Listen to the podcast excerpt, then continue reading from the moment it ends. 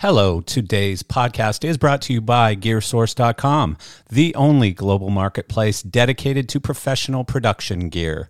With people strategically located throughout North America, Europe, and Asia, GearSource has created a marketplace that helps you find a home for your surplus gear, whether that's just up the road or on the other side of the world.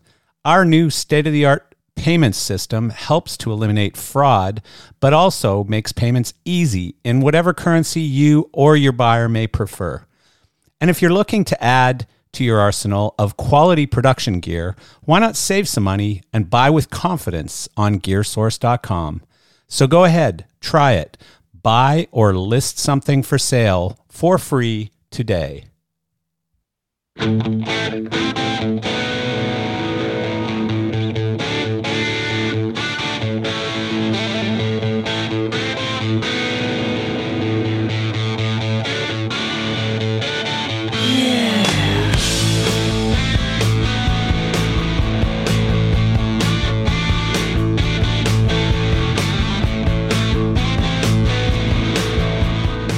Well, hello there, hello there, and hi. How you doing? And welcome to Geezers of Gear episode number 125.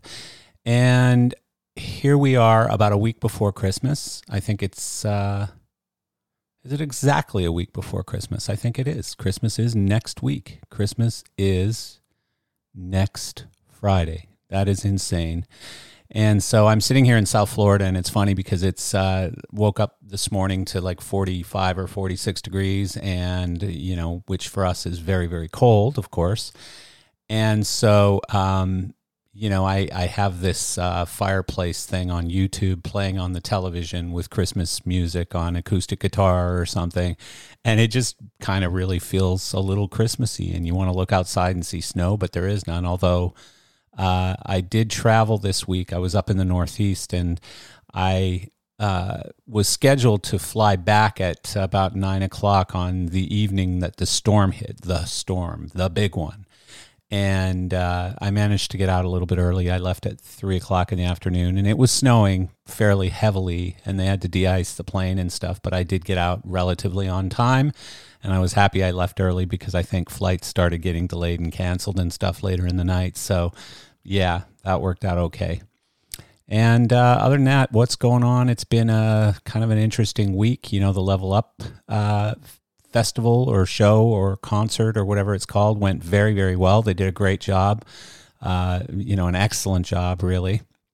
And uh, so I commend them. That team uh, are just a passionate, incredible group of people. It was very hard to get that thing done, and they finally did get it done. And uh, our gang at We Make Events was very proud and happy to be a partner, not a partner, because that sounds like we actually did something, but we just, all we did was we supported them in the background. So, um, very happy to be a part of it. And uh, congratulations on, a, on an amazing job on getting that done. And if you haven't seen it, I don't know if there's a way to rewatch it or anything. I just caught part of it because I was. Uh, uh, in meetings and stuff. I don't remember exactly what it was that stopped me from watching more of it, but I think I was in a meeting. But, anyways, um, yeah, so good job on that. And what else? It's just, you know, another nutty week of politics and COVID and all the crazy stuff. And, you know, unfortunately, I'm starting to hear more and more companies that are actually making the dreaded decisions uh, recently because they've got now banks starting to put pressure on them or they just have no ways to pay their bills or no income or whatever it is. And it's just a terribly sad story and our ridiculous cast of idiots in the government uh, just have not done anything to to fix this. You know they've you know the fact that a bunch of politicians can't sit down in a room for a couple of hours and figure out how to spend our money uh, to support us with our money is is beyond me. I just can't figure it out. And you know, they have to throw in their crazy special interests that have nothing whatsoever to do with COVID, and then they fight about whose special interests are more important than the other special interest. It's just crazy. But anyways, I give up.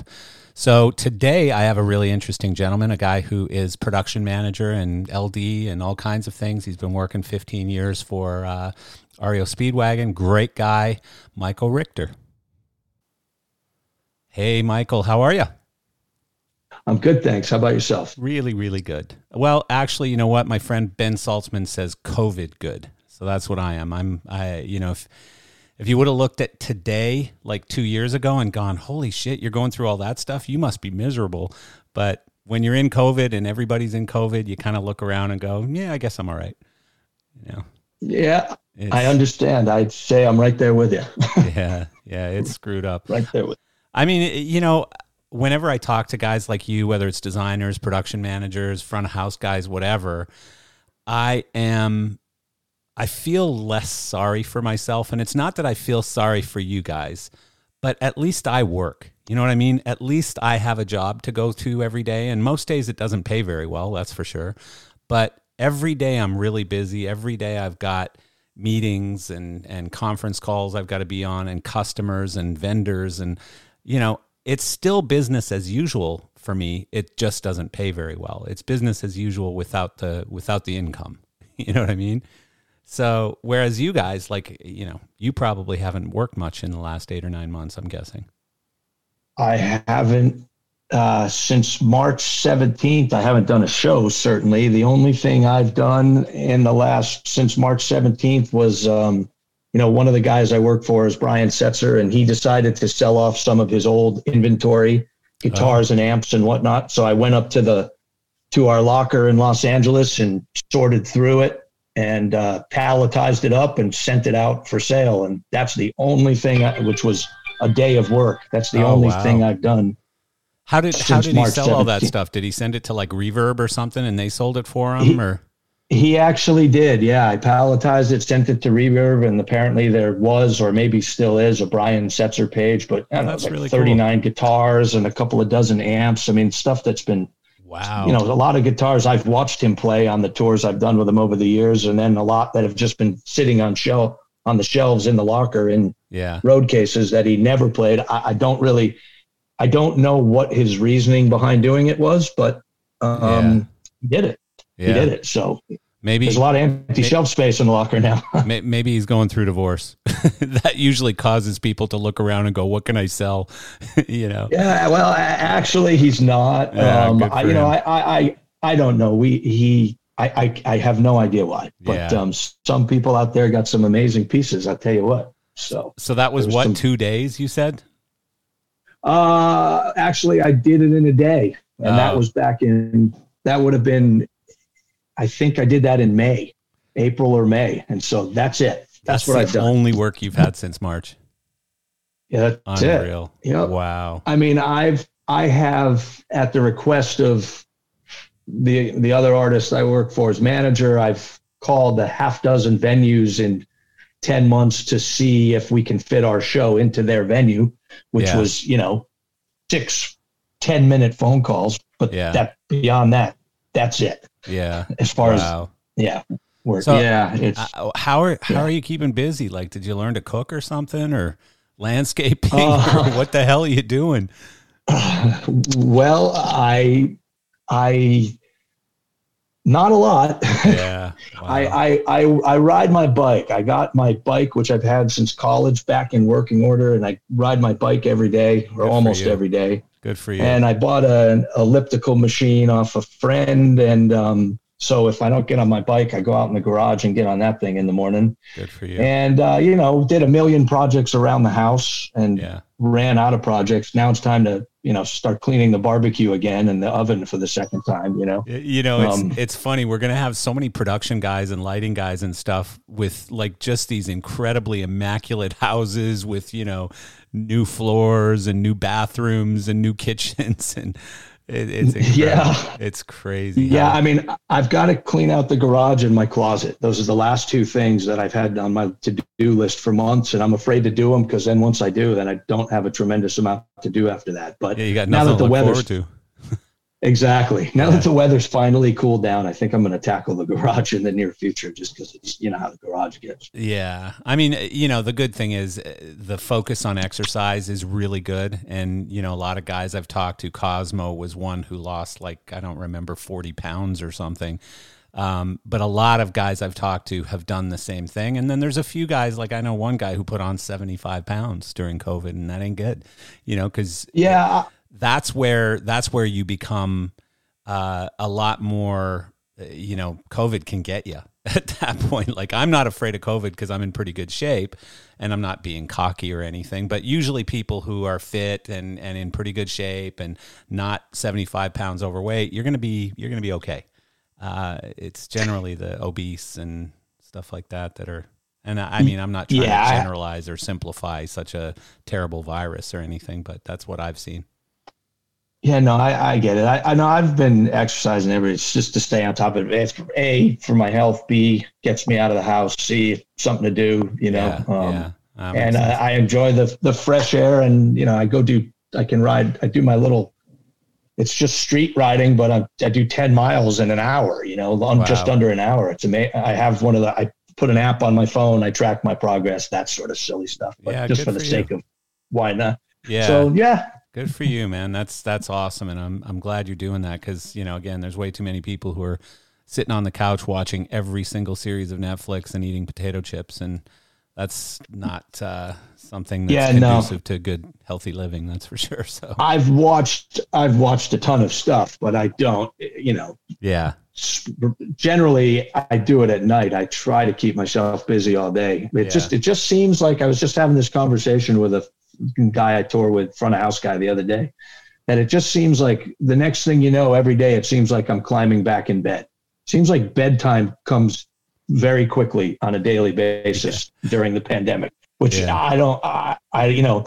On the road, we uh, there's hardly any sleep. You know, we're constantly working. It's just Yeah. we're you know, so But I think I that's know, got something to do with it. I think that's why, like when I talk to other people who are out of work right now, y- you know, they're just literally binge watching television. But when I talk to production, lighting, whatever, crew people, they are incredibly productive. And I think that's just who we are. You know, I, I just think that the industry isn't full of lazy people for the most part, you know, and, and, uh, yeah.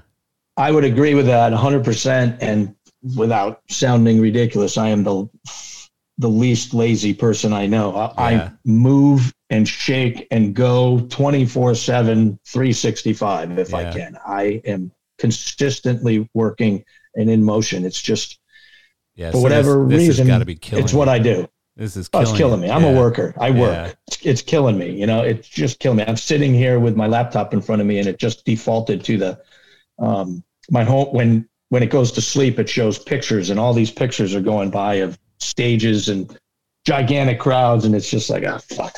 Yeah. Well, and, and I, but- I I know your brother Larry is what is he a promoter or something, right?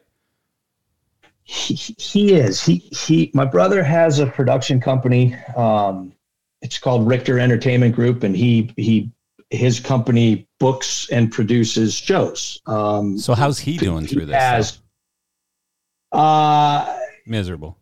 I, it's funny. I talked to him yesterday. Yeah, he's he's not enjoying the experience. Let's put it that way. But and you know he has rebooked. He has several venues that he he books like summer series in, and he's booked and rebooked and rebooked. Ugh, You know, next year nightmare. six times. He he keeps moving dates. He's on the phone weekly with the agents. He's telling me. Okay, well, we had it booked for March. Let's put it to April. Okay, well, it's not going to be April anymore. Let's move it to June. He just keeps moving dates around um, that that he doesn't know that nobody knows if are going to be able to even happen. yeah. So, um, you yeah, know, there's just so much unknown in trying to book something like that into the future. If Live Nation struggles with it, you know, I can't imagine for a, a small, you know, promoter. Uh, it's just got to be brutal. yeah, he's he's you know he the, the upside is he's got a lot of inventory booked. Yeah. The downside is he doesn't know if he's going to be able to do any of the events. Yeah. Yeah. You know? Well, at some So- point, there's going to be a lot of activity. You know, it's just Oh. when is that friggin' point?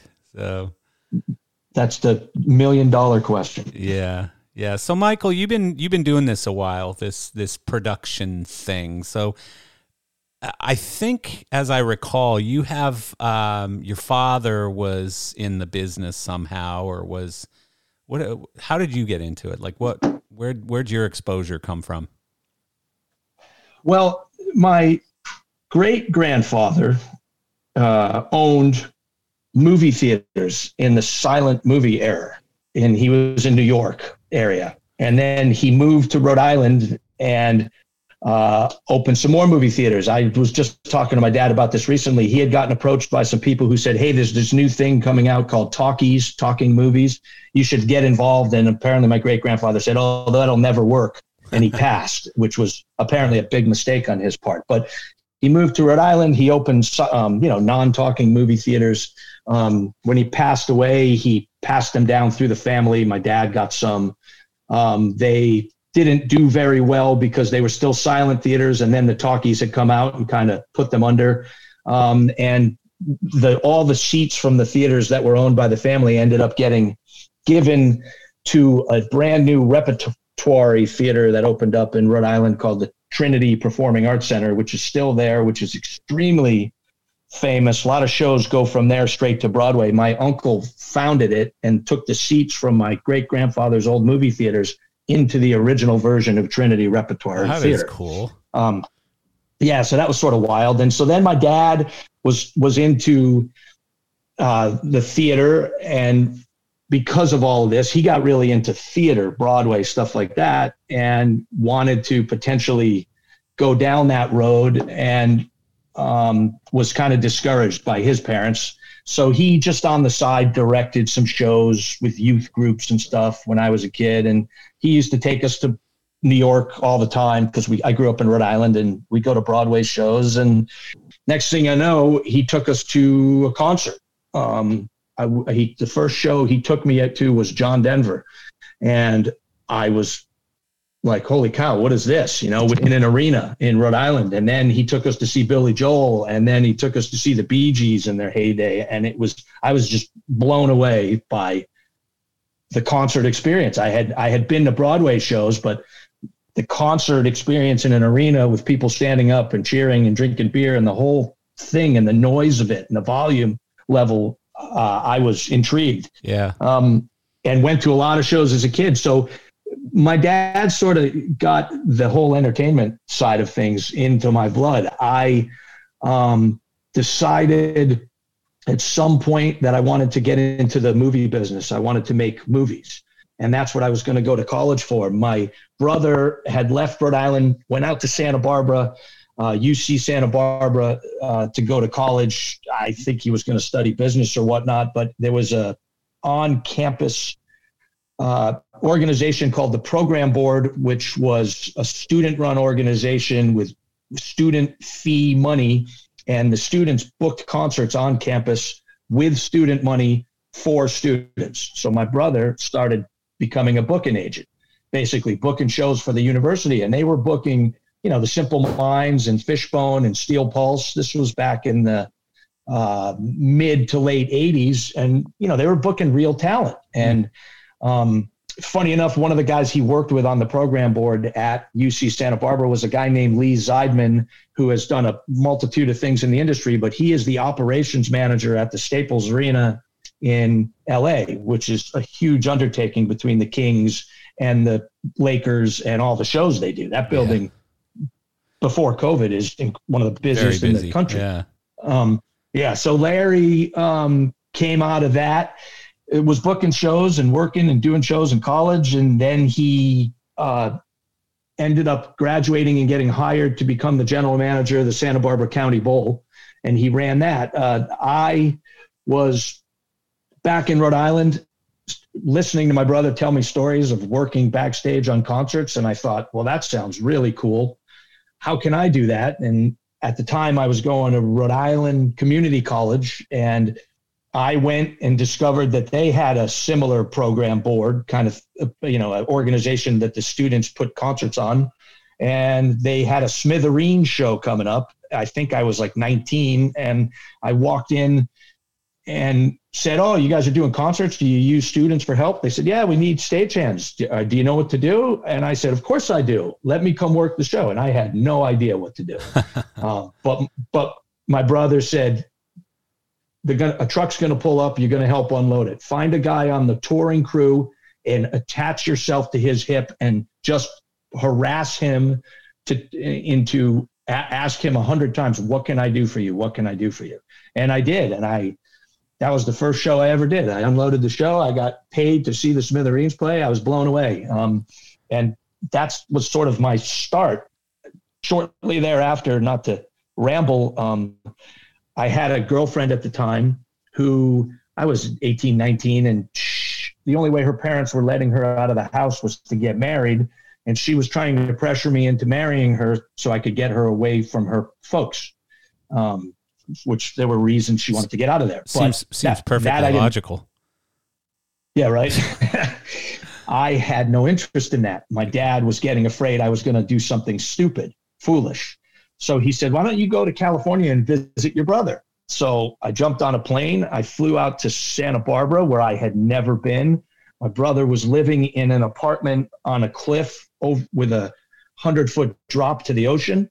And I walked in and was like, oh, wow, this is awesome. And the funny thing was, um, one of my brother's best friends in college who became his partner for a while, and they're still very good friends. I walked into the apartment. My brother wasn't even home on the first day I arrived. I took a taxi from the airport and I walked in, and there was this guy sitting there on the couch with a smoking bong in front of him, and his name was Kevin Lyman. I, don't know if you know who Kevin Lyman is, I but don't. Kevin Kevin is the founder of the Warped Tour.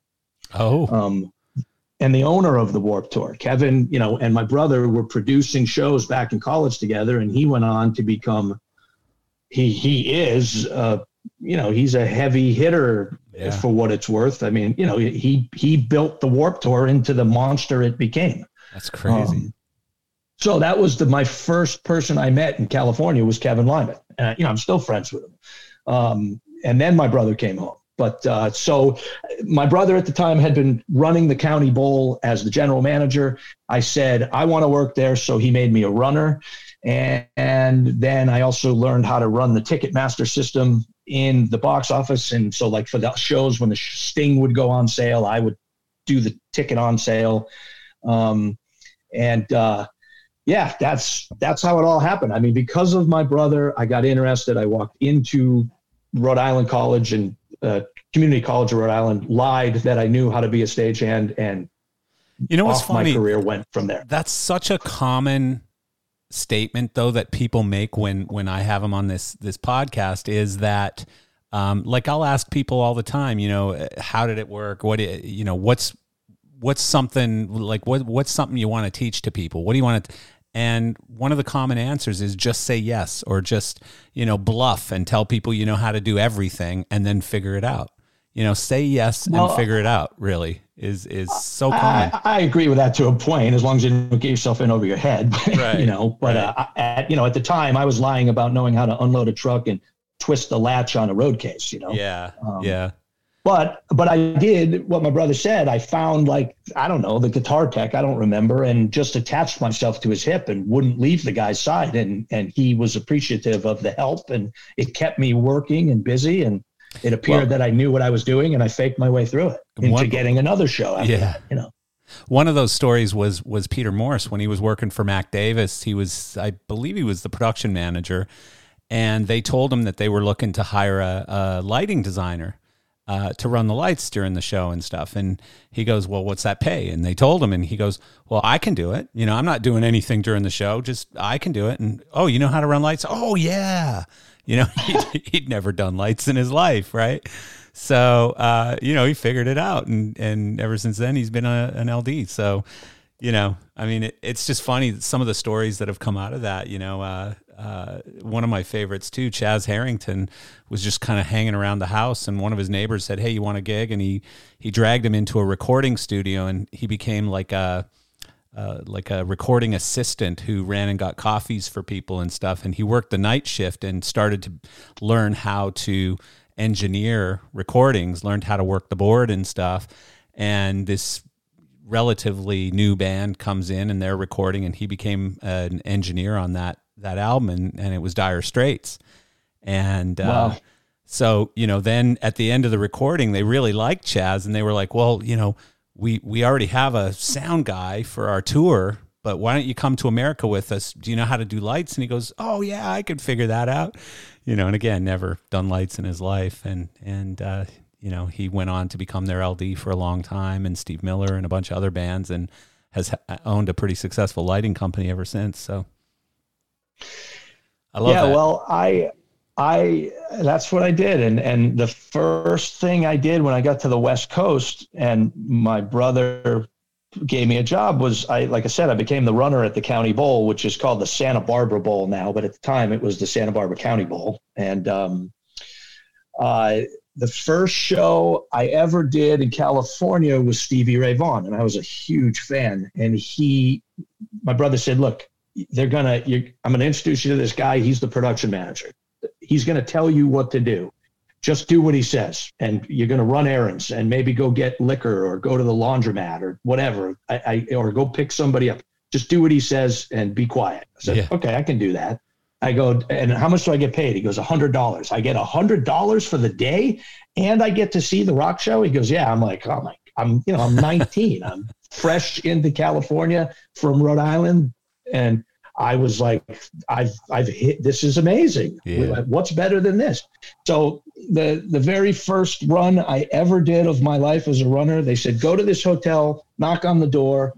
Um, someone's going to give you laundry. Take the laundry to the laundromat. And I thought, well, how lame is that? But okay, fine. I'm getting a hundred dollars, whatever. So I go to the hotel a few miles from the venue. I knock on the door. The door opens a crack. I said, Hi, I'm the runner from the county bowl. I'm supposed to pick up some laundry and I hear somebody go, "Oh yeah, cool. Hold on." Door closes. I hear the bolt unlatch. The door opens. It's Stevie Ray Vaughan standing in front of me. Oh my god! With, with his dirty laundry in a bag, and he goes, "Hey, you going to take it to the laundromat?" I said, "Yeah, that's what they told me to do. You're production manager." And he says, "Can I go with you?"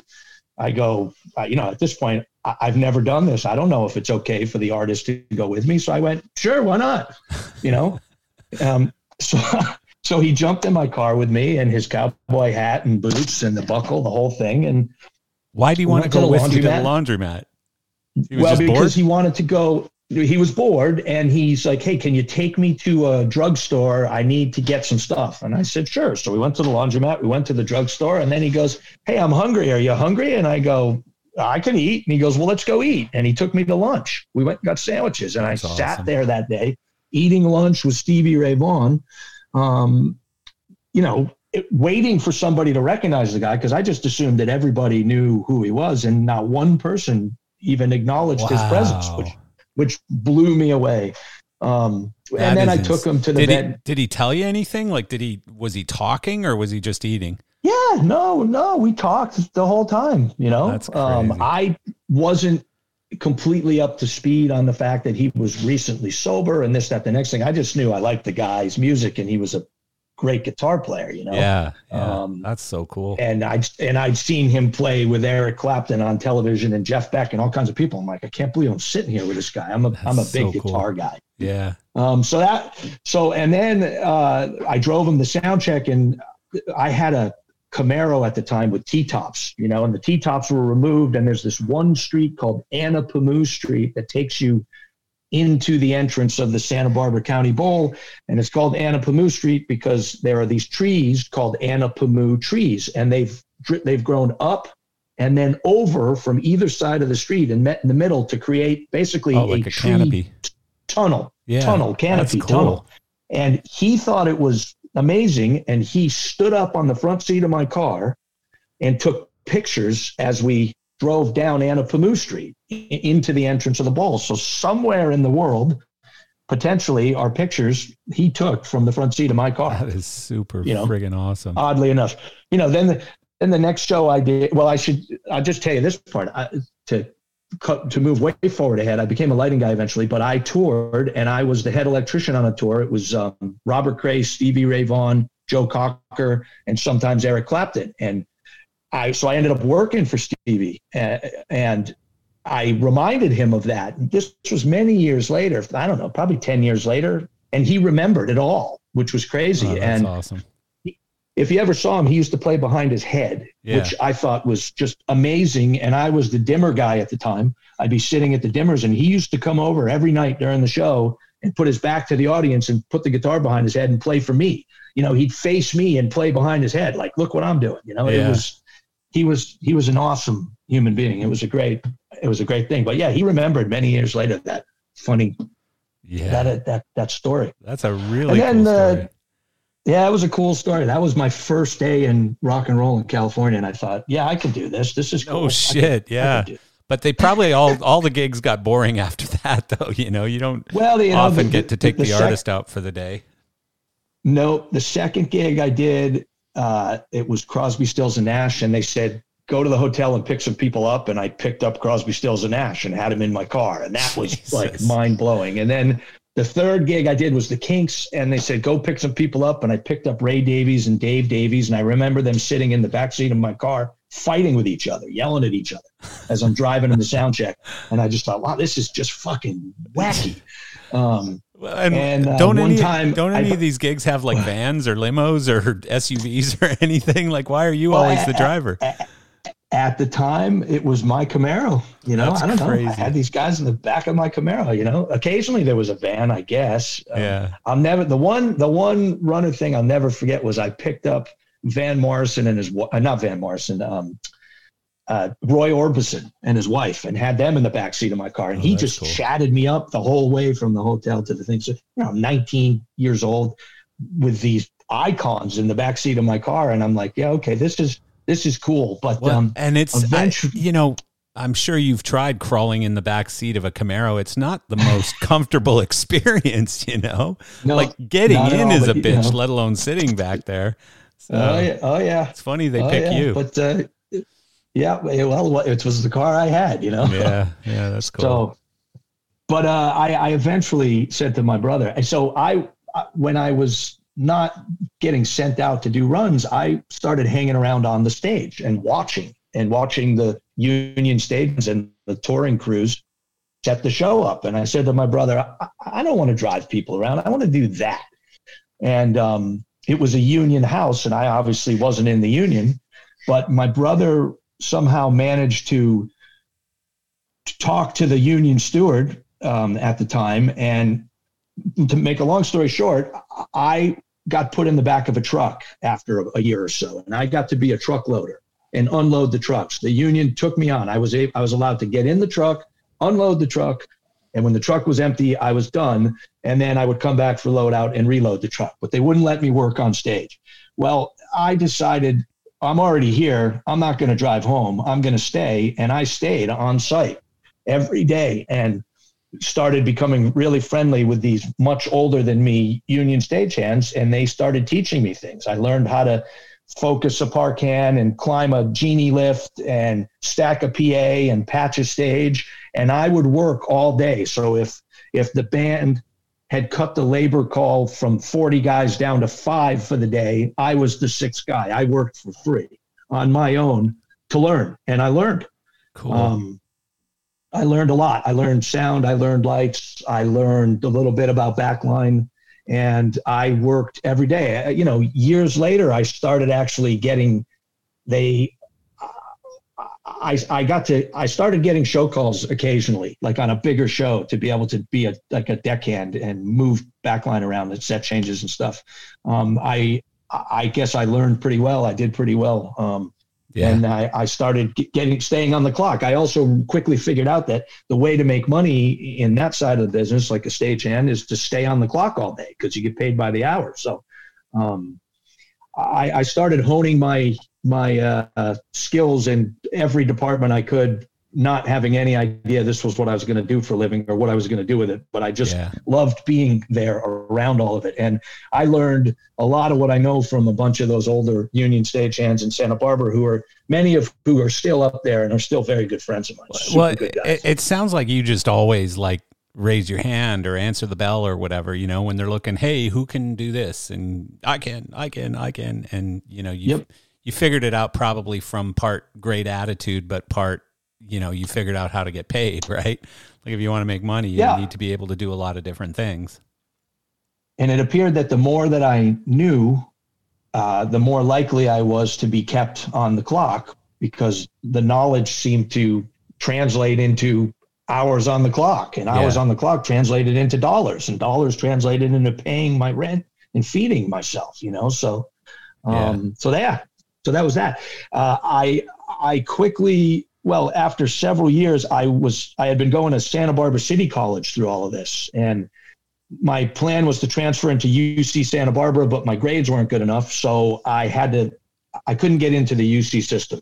I was spending more time working than studying, and it was reflected in my grades, unfortunately. But um, I applied to San Diego State and San Francisco State and Long Beach State all to make to the film departments because I was going to make movies.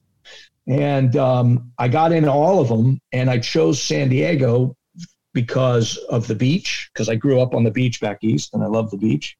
And because a little bit of security, my brother had left the county bowl in Sandy, Santa Barbara, moved to San Diego, and became the talent buyer and production manager for a new promoter in San Diego, this guy, Bill Silva, who opened a company called Bill Silva Presents. And Bill Silva went on and is still in the industry to become one of the bigger independent promoters out there, and he managed Jason Mraz for a long time, and and um, he he still books the Hollywood Bowl, and you know Bill's an amazing guy, and um, so I came to San Diego to go to San Diego State to to be in the film department, and continued to work shows down here because now my brother was working for Bill, and they were booking all the theater and arena and large club shows in San Diego. So I came down here and was a runner and a production assistant and um, a lot of union houses. So I couldn't get on the calls as much as I wanted to. And then I found the non union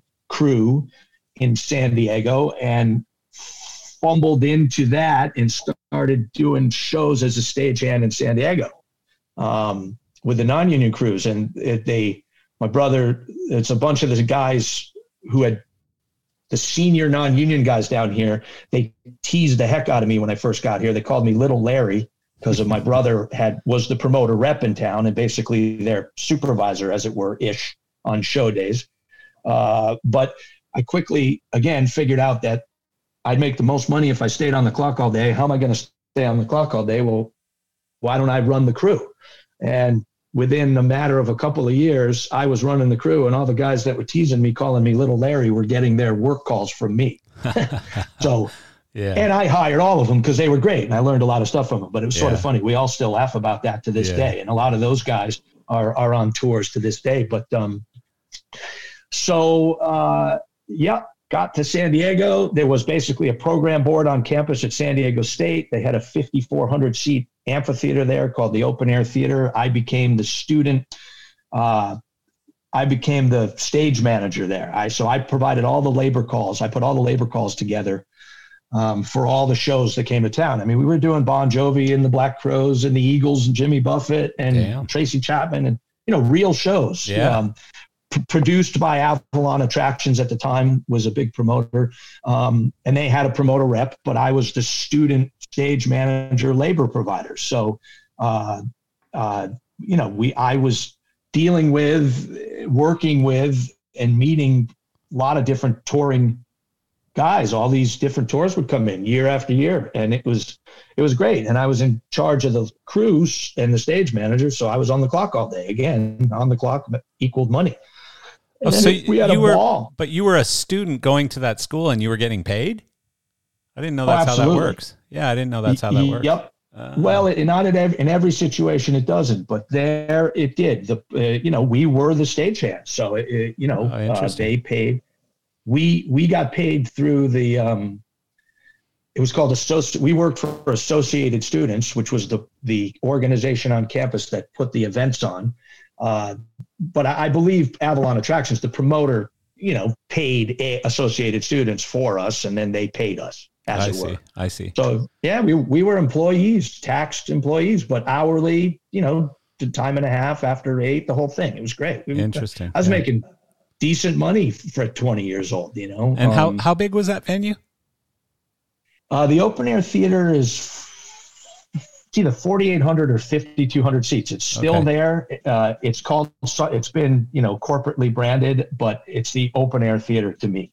Yeah. Always will be. And, um, you know, we had a, a, a roof, uh, you know, on two ton motors. The roof would come in, we'd rig from the ground and up it would go. I, I learned how to rig there, um, became a rigger too. Um, Damn, you really uh, did learn it all, didn't you?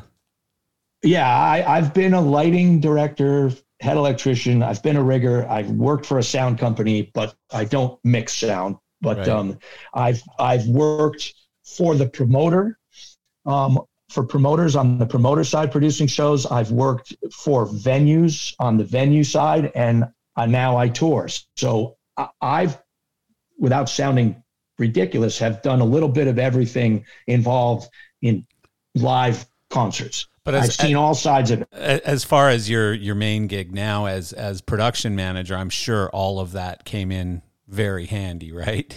You know, uh, extremely handy. I, I walk into buildings sometimes and see the promoter. I, I talk to advance them and they're trying to pull the wool over my eyes on certain fronts or budgetarily or this or that. And I see right through it because Yeah, I used know. to try to do Yeah. that to the band. yeah, you know, no, it makes total Um, sense. I, yeah, I think I'm good at my job because I've been the, the band, the promoter, and the building. I've seen it from every side. Yeah. And so um, Yeah. No, I makes think, complete sense. you know, I, I live by a couple of things, but one of one of them is knowledge is power. You know, the more you know, the better off you're going to Oh, be. yeah. So, um, yeah. Well, I I don't think we're curing cancer here in our industry, but I to, to produce a show, I've seen every side of it, top Yeah. to bottom. Yeah. So You know. you're going you're going to school and you said you wanted to make films, but you're making a living and you're learning, you know, your craft in in concerts, live events, stage management, production, everything. Um so, you know, I'm guessing at some point you must have gone like okay, this education thing is kind of getting in my way of making money. Uh did you? Or did you finish? Well, well, no, I finished. I got my bachelor's. Wow, I, I, I'll good for you, digress. very, oh yeah, I did it. No, I did it. It took me a while, and I'll tell you why. Um, first of all, uh, when I got down to San Diego State, I, because I was 19 and not paying enough attention, like 19 year olds do, or 20 year olds, whatever. Um, the film department was impacted, so I got accepted to the university into the theater department um, and what I- wasn't guaranteed. I was had every intention of taking film classes, but I got there and found out I couldn't because it was impacted. So I took some film classes, but I ended up getting What's my that degree. mean, impacted?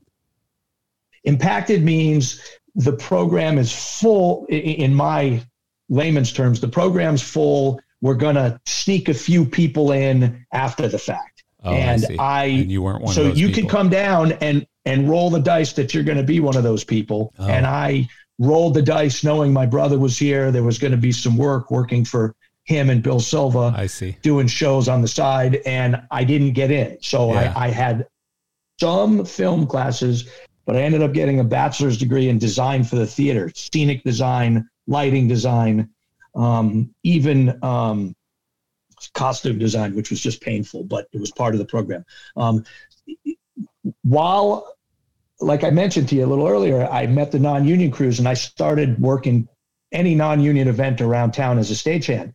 There used to be a gigantic weekend-long festival in San Diego called Street Scene, where they'd build 20 stages in the streets of downtown San Diego and shut down a 30 square block area and put 100,000 people down there. And they'd have major, you know, they'd have everything from local bands up to, you know, national touring acts playing. Um, I did it. I was assigned to a stage and, you know, diff, you know, half a dozen bands a day for six days. Uh, I was there. I was new to San Diego. Uh, they needed somebody to climb the truss and focus the truss. I go, I can do that. I had learned how to do that in Santa Barbara. I climbed up and I, the guy who was the lighting director for the stage, I worked with him very closely for the weekend. And he goes, man, you know, you seem to know what you're doing. You know a lot about lighting. And I said, well, I just came from Santa Barbara. I learned from these stagehands up there. I've been working, blah, blah, blah. And he goes, my name's Perry Leonard. I own a lighting company called Starlight Services here in town. These are my lights. This is my lighting system. You know, I helped them patch the dimmers. I knew how to do that. Yeah. Um, he goes, "You want it? You want a job?" I said, "Doing what?" And he goes, "Well, we do shows." He goes, "I have tours out, and we do one-offs locally." He goes, "I'll send you out as a lighting guy." And I went, "Yes, yes, I do." Um, so, so I'm in college.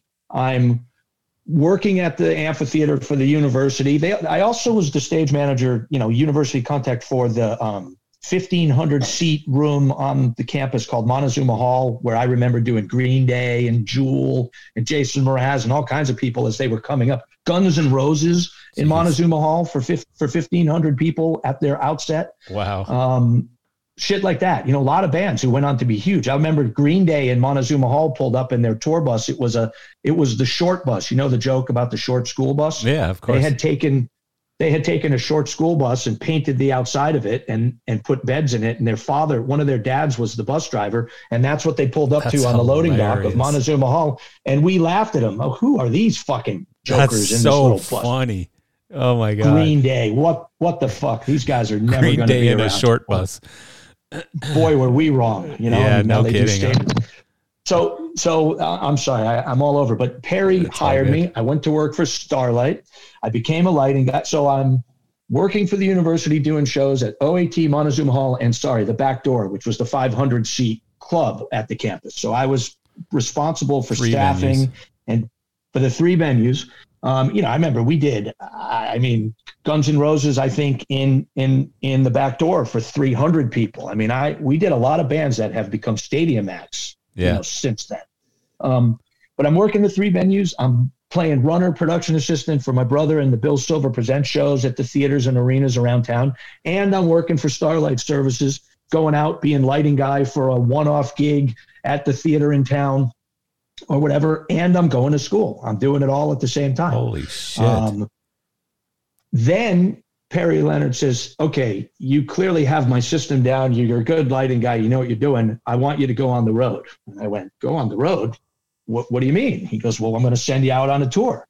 And you're going to be the head electrician and you're going to put the lighting rig up every day. And there'll be a lighting director and he's going to run lights for the show. You do what he says. And I said, Okay.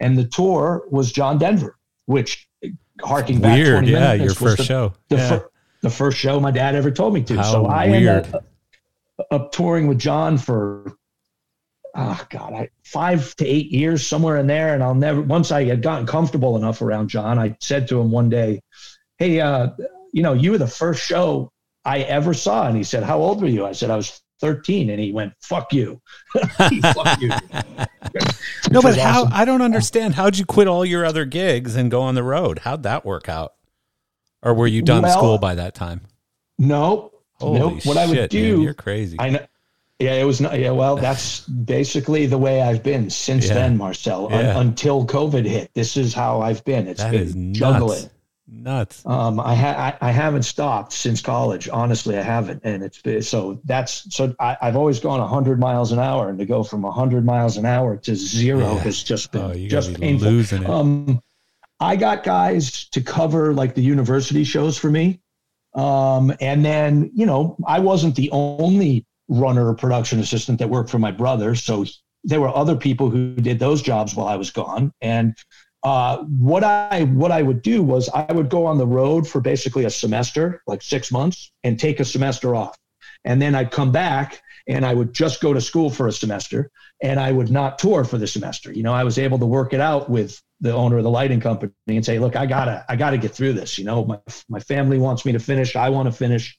So, you know, what should have taken four years to go to college took about six and a half because I was a semester in class and a semester on the road and then a semester in class and a semester on the road.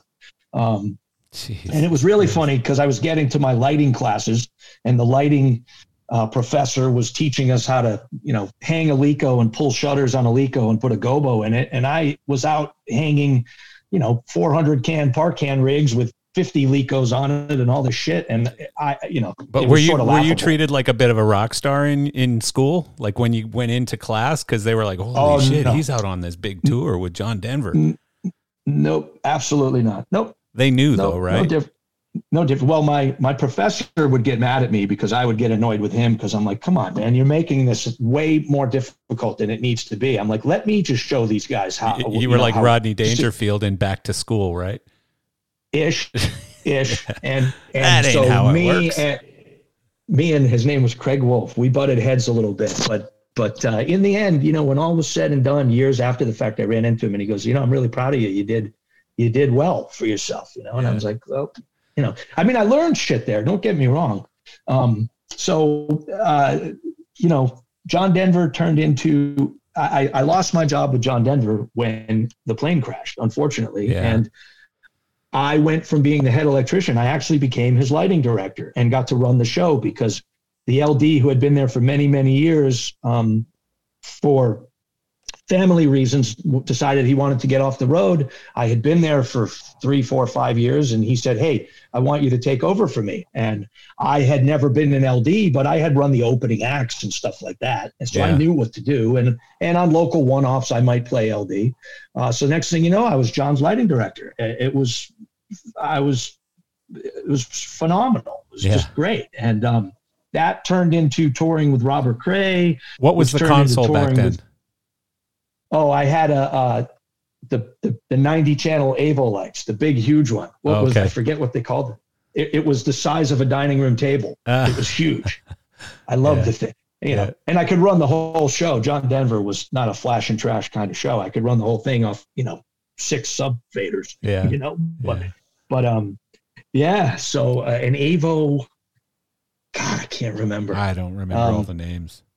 but I I ended up touring as a lighting guy with Huey Lewis, uh, Robert Cray. Um, we did some Jimmy Buffett for a while. Um, you know, I was just you know head electrician or one of the lighting crew. I wasn't lighting director, um, and it was it was great. And when I came off the road, I'd work with my brother and the promoter Bill Silva, or if I was still in school, I'd work at the amphitheater amphitheater and I had sort of started a non-union labor company. So I was getting jobs all around town, you know, corporates, privates, shows for promoters. And I was busy, but I, I got through it, got my degree. Funny enough, my graduation ceremony, because every year in that amphitheater we talked about, they, is where the graduation ceremony was. And we would put up a PA and a lighting rig and the kids would walk across the stage. And so for my actual graduation, I was sitting on the stage left wing running lights for my own graduation. I didn't walk. I got paid to graduate. Oh, Jesus. That's crazy, man. You know, which was my choice, you know, but That's um, really funny. that's yep. wild, so It blows me away Did that you were doing all- all those things at the same time and going out on tour. I mean, that's just like, how do you pull that off? I don't know. I'm guessing you didn't, didn't have a know any- girlfriend or certainly not a wife or kids or anything. no, not yet. Nope. Um, nope. And I, I just did it. I mean, the funny thing is, is now at 53, I, I, I juggle multiple projects in a normal year. You know, Yeah. there's several band. You know, I have two main client. You know, the main client I work for is REO Speedwagon, and then Yeah. I also do all of Brian Setzer stuff, whether it's his orchestra shows or the Stray Cats or his Rockabilly Riot Band, and so I juggle those. And then the the guy that manages REO Speedwagon also manages Sammy Hagar and Pat Benatar, so he occasionally will send me out for a weekend with them uh, because they generally tour, you know, in the the spring and summer, and so in the winter they don't keep their staff around. Whereas the other artists I work for generally work mainly year round, which is great. Yeah. Uh, so you know, I, I may be, I may, I may spend two weeks on an REO Speedwagon bus and then climb off the bus, fly somewhere, and get on a Sammy Hagar bus for a weekend, and then climb off that bus and fly back to REO. And it you know, somehow and always works so- out, right? Like the scheduling somehow works out or It it does. There are occasional conflicts, and I have people um, who will help me. They'll cover me on one job or another. Um, you know, I've I've got a after all these years, I've got a you know a group of just like we all do. We have our inner circle who we work with and trust and hand things off to, and so on and so forth. So. Um, it's funny. I never really thought about it till you said it, but as crazy as it was back then, juggling projects, I'm still doing it now. that's uh, wild. 30 years later. Hey, by the way, that It console that console was called a QM500. That's right. Uh, yeah. QM 500. While I was talking to you, I sent a text to Steve Warren at Avo, and I said 90 channel memory console from the 80s. What was it called? And he said QM500. Yeah, So- the thing was massive. It was huge. I mean, front of house between that and the gigantic old audio consoles, the analog consoles, it, we took up a big footprint. yeah. You know. Well, it was funny because it used thing. it used to be a war over you know who had the bigger desk, uh, you know the audio guy or the or the lighting guy, and then the whole hog two comes out, and everybody goes, "Wait a second, you know, come on, man, it's too small." So. Well, now and now all the all the front of house uh, audio consoles, the small, they're all small and digital yeah, now. You know? yeah, it's, really yeah, funny. The used to, I, will never forget. There, there used to always be this huge conversation when I was the promoter rep, uh, advancing shows. Okay, how big is your front of house? What kind of consoles do you have? Okay, I can only. We're in a theater under a balcony. I only have this much space. Oh, we're never going to fit. And nowadays, yeah. it's not an issue anymore because everything's small. It's so much easier. Yeah, yeah. So we were just talking about like flip flopping between the the two different artists and stuff, and and you've got Brian Setzer and, and REO. So there's got to be a concern over everybody wanting to go out at the same time next year. I know I was talking to Cosmo about this the other day because he's got Aerosmith and and ACDC. And, you know, he's like, okay, you know, how's this going to work? Because, of course, I mean, plus everyone's getting up in age now, right? All of these incredible artists are getting up in age. So they're in a big hurry to get back out. And, uh, but yet they don't want to too early because they're a little afraid of the virus and stuff, you know, for good reason.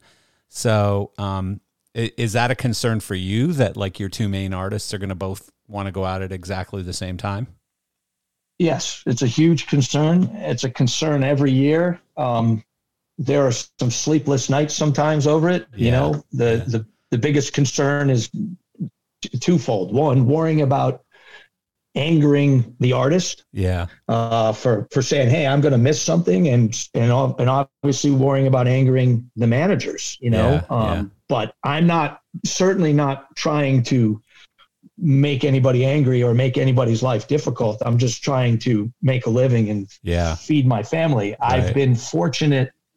You know, Brian doesn't work. REO does easily 10 months a year. Yeah. You know, yeah, they uh, work a lot. And a lot. You know, there's shows every month. I mean, some months could be four shows in a month and some months could some months could be 16 to 20 in a month. It Jesus. just depends, you know? Yeah. But there's there's work every month, which is why they've been such an amazing bunch of guys to work for. Yeah. Because for 14 years now, I've worked easily 10 months a year for them. And yeah. they're incre- incredible musicians, and even better human beings and we're a total family yeah you know? i was um, i was going to say I, I, I saw you did a an interview with uh with kevin cronin the the singer of course and uh or he did an interview of you which was kind of cool. Like it was kind of like flipping the table a little bit right? The artist interviewing the crew guy.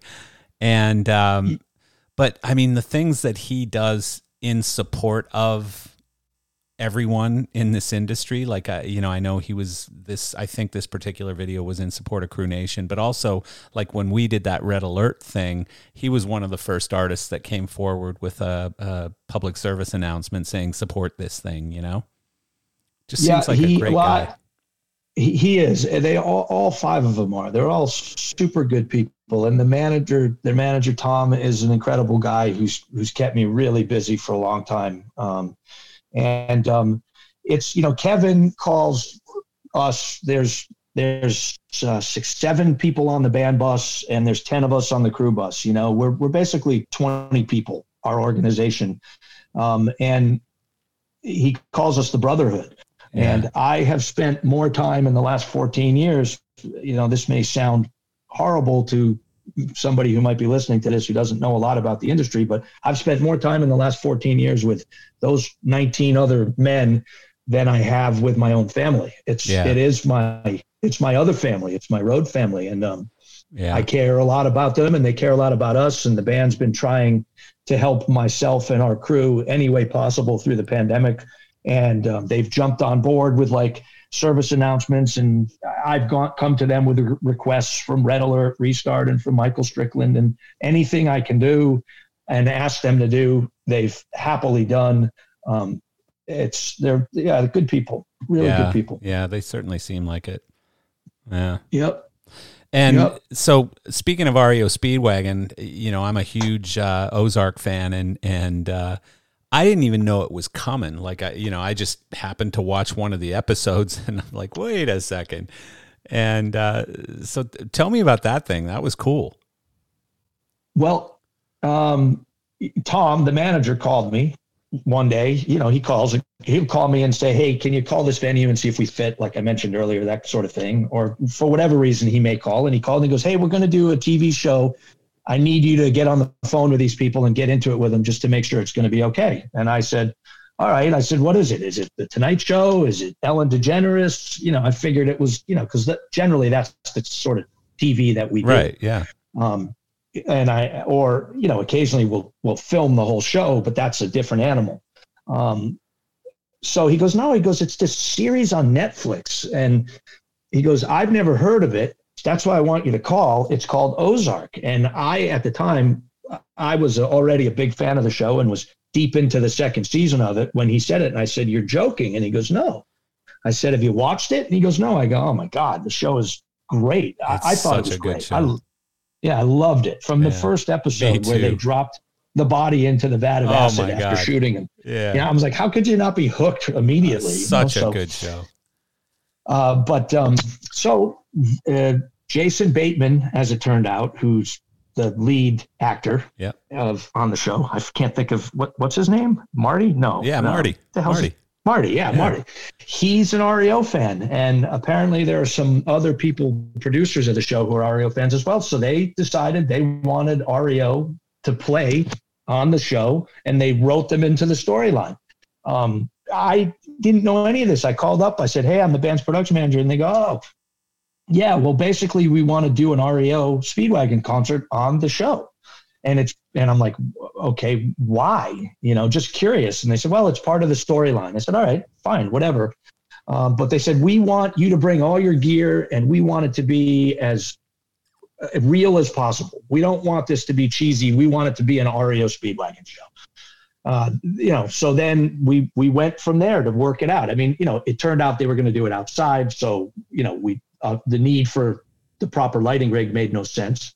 Yeah, um, it was during the day, the, right? Right, correct. Yeah. It was during the day, and then they said, "Oh, well, we're going to do it on the boat in the middle of a lake," and I'm like, "What? Really? Okay. Well, that's interesting and different. All right, we'll figure it out." Well, at the end of the day, they played on top of the casino riverboat in the storyline, which was docked at shore. But they were yeah. the initial plan was to put the boat in the middle of the lake and surround it with people on boats. And they were going to play a concert for people in boats. And the producers decided to change their mind. So, um, you know, uh, uh we went, we brought our truck. It is all our backline. We set our monitor rig up for the playback of the one song they wanted us to do or them to do, not did, us. Did and, they play um, live? No, they played the track. Yeah, uh, they played the track. Yeah, and uh, uh, and and we did it. It was just you know the the roof of the boat was 32 by 24. It was, it tiny, was tiny, You know what I mean? Yeah, I remember yeah, that. We, yeah, we usually fit on a 60 by 40. I said, look, we can do this, but uh, we're, you know, they wanted me to put the whole setup. We have some, you know, risers and runways and stuff, which we brought it all, but it wouldn't fit. So you know, I worked with the producers and the artistic director and whatever, and we came up with a game plan. I sort of, you know, I don't know if you remember, but there was just a, a self climbing roof with a shade cloth over the top of it. Yeah. That was my my idea. I'm like, well, they can't bake in the sun. You could hang some lights off the structure. Why don't you just do something like that? I found them, you know, they film in in the Atlanta area, just outside Atlanta. So I, um, helped them find a vendor in the Atlanta area who brought the trussing out. And I found I got them to hire the local uh, a local non-union labor company who was able to come out and help us unload the truck. They just they didn't they didn't understand that that you know I'm like no I need like 14 guys to dump our truck. Our truck is full. They're like yeah but you're not using everything. Can't you just take out what you need? I'm like no it's all yeah it's all in perfect order. The truck. Yeah yeah it's all in yeah, perfect right. order right at the back sitting there. Yeah no problem. Yeah. So it, it was it, it wasn't it, it it was it wasn't hard. It was just explaining to them the reality of the matter because yeah. you know television and, and they're not rock and roll similar people. but different. Yeah, but different. F- fortunately, one guy on their staff, and I can't remember what position he was, was a former rock and roll guy. Oh, and he he jumped in. We he and I spoke the same language, and he helped push everything over the over the top. He became so the interpreter. We went, exactly, flat out. Yeah, flat out. So we we did it. You know, we went in in the morning. Uh, we loaded in. Actually, we I managed to get us. We loaded in the day before. Yeah. And then the band came in the day of, and they did a little rehearsal, and then they filmed it. And um, That's so there, cool. there it was. Yeah, But it was a secret. They asked us not to tell anybody, Oh, so we couldn't. So when it came out, oh my god, my, my phone, my email, all of ours, everybody's phones just blew up because it was May. We are a month into the pandemic, and everybody was home watching TV. yeah. So, so they, uh, "Time for Me to Fly," the song they sang, yeah.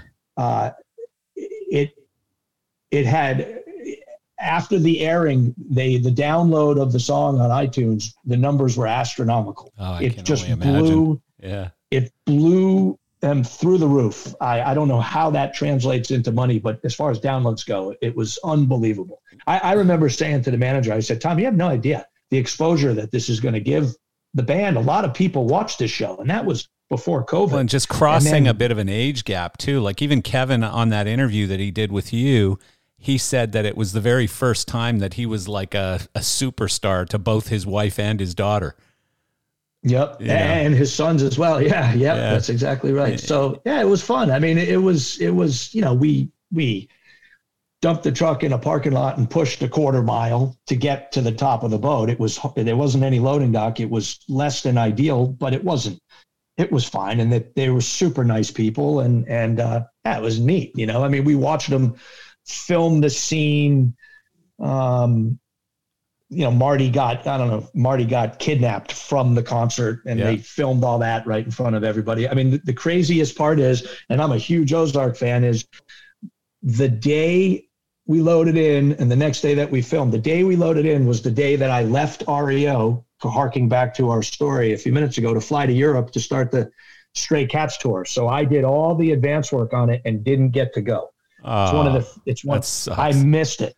Yeah, I wasn't sucks. physically on site. Um, so, but our crew went and uh, they did an awesome job. yeah. Um, and and I, I unfortunately didn't get to go. I did all. Oh, I did. It, it was sucks, quite a man. bit of advance work. Yeah, I know, but you know, so I flew to Europe calls. and did the first Stray Cats tour in 20 years. Went around the world with that, which was which was, was- also very cool. that was good. Yeah, that was cool too. Yeah, Yeah. Yeah. you know, So you do some work with sound image too, right? I do. Or did. Um, I don't know if you still do, but well, you did. yeah. So, well, right at the moment, no. Um, well, i- if I go backwards just a tiny bit, I I told you I was working for the lighting company after college. Um, I became uh, I was touring.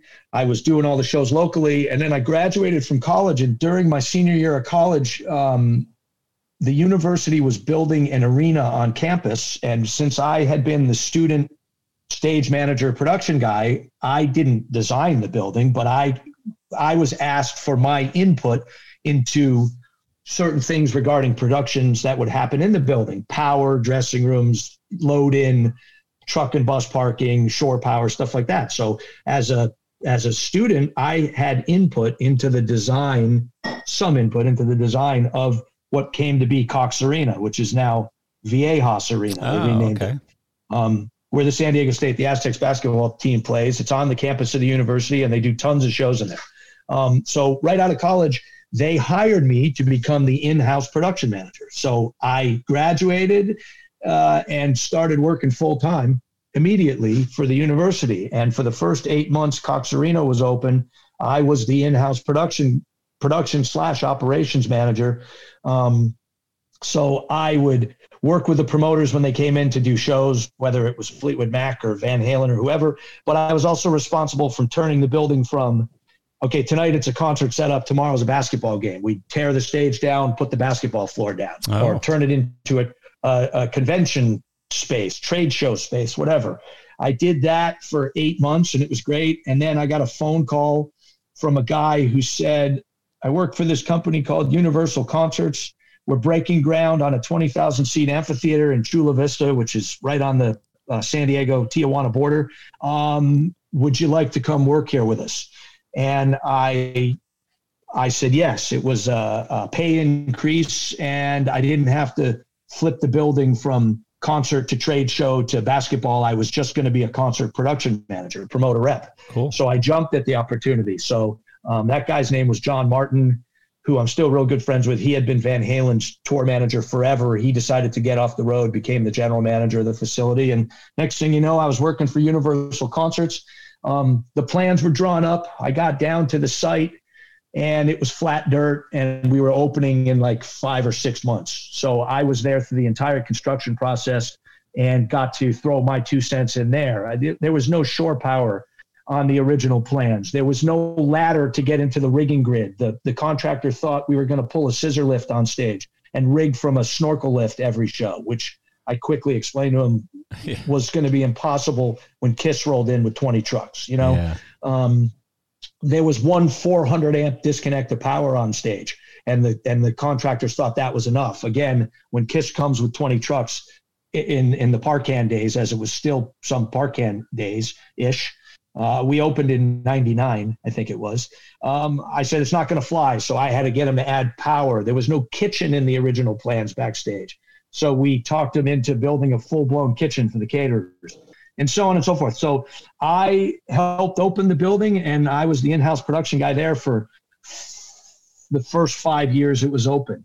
Um, sound image through through going back to sound image uh, I hired them to provide the delay sound system for the lawn. Additionally, in any of the shows that we produced which weren't carrying audio with them, I would hire Sound Image to bring an audio package in. And the lighting company, Starlight Services, that I used to work for and tour with, that's who I would hire if I needed to provide a lighting rig. Right. Um, uh, also, all the years I toured with Starlight, their shop was in the back of the old Sound Image building.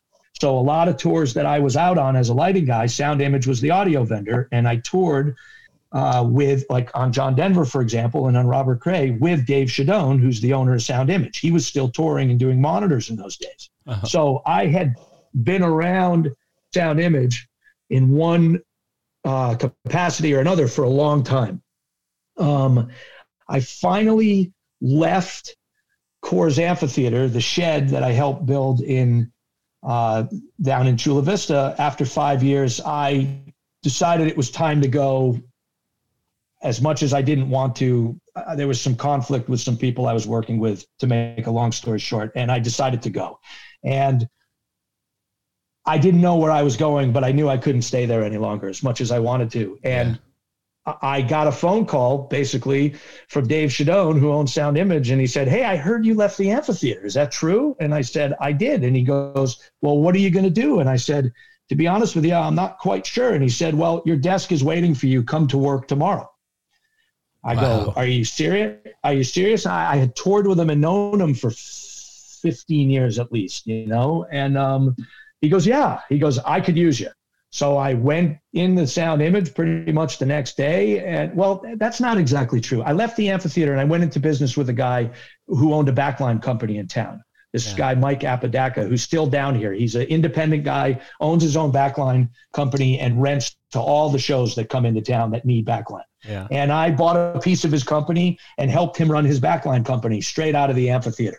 Um, at which point Shadoan called me and said, Did you really leave? I said, Yeah. And he said, What are you doing? And I said, I'm at, I'm working with Michael. And he goes, Well, what did you do that for? Why didn't you come work for me? And I said, I didn't even know that was a possibility, Dave.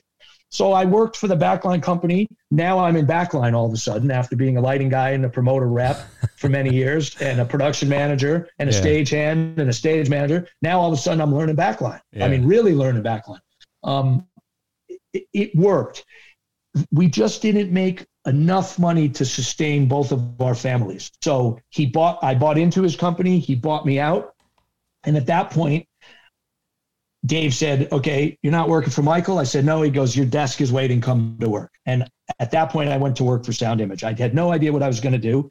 I went over to Sound Image. They set me up an office and I was, I got into touring support, um, helping sell tours, staff tours, uh, and account rep tours. You know, whether yeah. it was you know uh, whoever was going out. You know, uh, uh, Robert Cray is going out for six months. He needs these desks and this many wedges and two guys, whatever. I would, you know, bid it out, hire the guys from out of the sta- the shop, work out, you know, the logistics of the truck, come into the shop to pick the gear up, and then, you know, attend to it. You know, if the client called from the road, I would be there for their needs. Right. Um, d- did that for for many years. Um, Ross, Rideau, and Dave owned Sound Image. My office was right next to theirs. Incredible guys. They took me in and I started learning audio. Um, all of a sudden now I'm an audio guy. I'm not mixing, but I'm working for a company Crazy. and they, it's a great company. Dave's an amazing guy. Ross was the greatest guy in the world who passed from cancer years ago, unfortunately.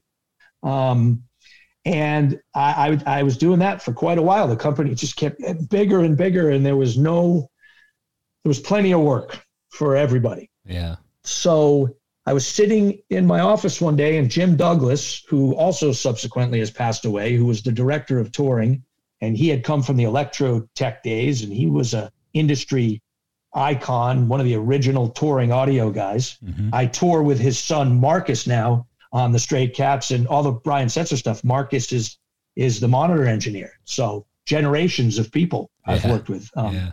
But Jim Douglas, uh, Eric Clapton was a client of Sound Images. Um, he was doing his second 2007 Crossroads Guitar Festival in Chicago, which was his fundraiser for his uh, rehab facility in Antigua, I believe it is Yeah. and he invites guitar players to play all his favorite guitar players so the show was in a stadium for 50,000 people and it was Clapton and Jeff Beck and Santana and Los Lobos and Robert Cray and John Mayer and and uh, you name it Sheryl Crow Vince Gill if they played guitar they were there Albert Lee and so on and so forth um, I walked into Jim Douglas's office and said, Jim, I want to go do Crossroads. Now, I don't do shows for Sound Image. I sell shows and staff shows and support tours. He goes, What do you mean? I said, I want to stand on stage and watch Clapton play with Jeff Beck and Santana and all these other people, you know, and you don't have to pay me. I'm, I'm just, you know, just get me a hotel room and send me down with a crew. I'll be an extra crew guy. And he said, Okay. So I flew to, and it was funny because all the techs that were down there, who I had toured with some and who I have been putting on tours, were like, I What are you walked in doing for here? loading and they're like, what are you doing here? You're, you're management, as Yeah. it were. And I'm like, yeah, well, don't forget where I came from. I've been in many trucks and on many stages too, you know? Yeah. Um, and that, and having become an office sort of person, I really missed uh, touching equipment, as it were. Yeah. Um, but I had gotten married, I had kids, I was trying to be home and be a dad at the same time. Um, so I went and did the show. I worked my rear end off. It was unbelievable. And the guy who was stage managing the show was a guy named Tim Rosner. Um, we ended up putting a rotating stage on stage, uh, a turntable stage, which funny enough was my idea that I my brother was Clapton's tour accountant at the time and I said Larry they they had done two stages side by side the previous time they had done the event in Dallas Texas and they didn't want to spend the money to put two stages side by side A and B and I said my brother was saying yeah they're trying to figure out what to do and I said to him get a turntable and he said well, well what's a turntable I said a rotating stage with a wall down the middle of it you have an A side and a B side artist A is playing facing the audience while you're loading artist B onto the back of it. When they're done, you push a button and you spin it. It's motorized. and then you spin it and then you spin it back. And he goes, That's a great idea. He called Mick Double, who was Eric Clapton's production manager. Mick and my brother called me and said, Mick said, Tell me about this thing, which shocked me because Mick had been on the road forever and my brother, and they weren't familiar with it. But I had been using them every Christmas in San Diego. We did this big Christmas show called Jingle Ball, Jingle Bells, Yeah. Jingle Bell, Jingle, Jingle jingle ball. ball. Jingle ball. Jingle Jingle Ball. Yeah. Yeah. And every year it was like one year we had John Mellencamp and Def Leppard and Melissa Etheridge, you know, it was multiple bands. And I would use a turntable to keep the show flowing. No set changes. It was nonstop music for three hours straight, you know, with the minute it took to, to spin the table. Um, so I explained it to to uh, Mick and my brother. They loved the idea. Uh, and Tim Rosner was on the phone, and we went out and I got him a turntable from Gallagher Staging at the time. Uh, well, actually, it, it was I think it was accurate. Joe Gallagher, who I love to death. Do you know Joe Gallagher Staging? I do. Yeah. Of course. Joe, uh, Joe's great. I love Yeah. Joe. He, uh, I, I got a turntable from him. His son, Joey, came, and I, in addition to being one of the patch guys for Sound Image at Crossroads, I sort of became the turntable tech with Joey because Rosner goes, I may need you to help me finagle the spinning of this. So it, I ended up, Tim basically stage managed side A of the table, and I kind of stage managed side B, you know, so we could keep it moving. And at the end of the three days, the three, the three days of work, it was a two, uh, see, we did a load in, a rehearsal day, a show day, and a loadout. I think it was. But anyways, I I was everywhere. I worked my ass off and was happy. I was around all these incredible guitar players. Um, Tim Rosner walked up to me on the loading dock and said during loadout, and he goes, "Hey, do you want to go on the road?" And I said, "No, I've done that. I'm working for Sound Image. I got a job. I just came to do this one show because I wanted to be a part of it." And he said, "Well, I he goes, I worked for REO Speedwagon in the 80s, 70s, 80s, whatever. Um, their guy just abruptly, their production guy abruptly quit. He quit and left to go work for Rascal Flatts. Um, and the band had called him to fill in because the guy who had done it left pretty quickly. You know, it was they didn't know it was coming. I guess. Wow. Um, Tim said to me, they're looking for a production manager. I don't want to do it. I have projects I'm involved with, but they've asked me to try to find somebody. I think you'd be perfect. And I said, I'm not interested. Married, got a job. Um, and he he says, Well, you worked hard on this project. It was thanks for your help. And I like, Yep, great. Good to see you. And I knew him because he used to come into the amphitheater, either the amphitheaters or the arena I worked in with different uh, acts as the touring production manager. Um, so when I walked, you know, when we start, when we got involved with Crossroads together, it was sort of weird. We had never worked together. We had worked with each other, but not together. Yeah. So it was, uh, it was cool. It was a good experience. Anyways, a few weeks after Crossroads, he calls me and he goes, "Look, I'm still trying to find a guy for REO. Uh, they've got five shows on the West Coast and five shows in the Midwest. Can you please just go cover the five shows on the West Coast so I don't have to fly out there? It doesn't fit into my schedule." So I said, "Okay." what the hell? I'll go do five shows. It was like Reno, LA, Vegas. You know, it was right outside my back door because I live in San Diego. Um, at the after the first four shows, we had a day off in Reno. I was sitting by the pool in Reno. Kevin Cronin came walking out to the pool and walked over to me and said, sat down, and we started talking. And he basically said, You know, we've all watched you go for the last four shows. The crew seems to like you. Things have certainly been in order everything's been on time and uh, you clearly have a handle on things. And how'd you like to stick around and work for us? And I said, no, no, I'm just filling in for Tim. He's finding you a guy. And he goes, no, I want you to do it. And I said, well, I have a job at Sound Image and, and um, I'm married and this, that, the next thing. I, I, I was shocked, to be honest yeah, with you. I wasn't yeah. expecting it. Yeah. So, long and short of it, I went home. I talked to my wife of the time and said, What do you think? Um, she said, Yeah, if you want to do it, you should do it.